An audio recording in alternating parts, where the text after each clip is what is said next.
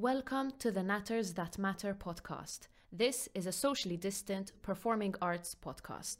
This is a student project produced by MCAST Institute for the Creative Arts and sponsored by CMYK Advertising. This podcast is part of MCAST's end of year ICA festival, which will take place at Spazju Kreattiv. Natters That Matter is a limited series podcast talking about the good, the bad, and the ugly.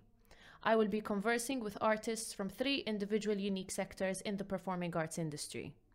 Natters That Matter will be available here on Spotify and on YouTube.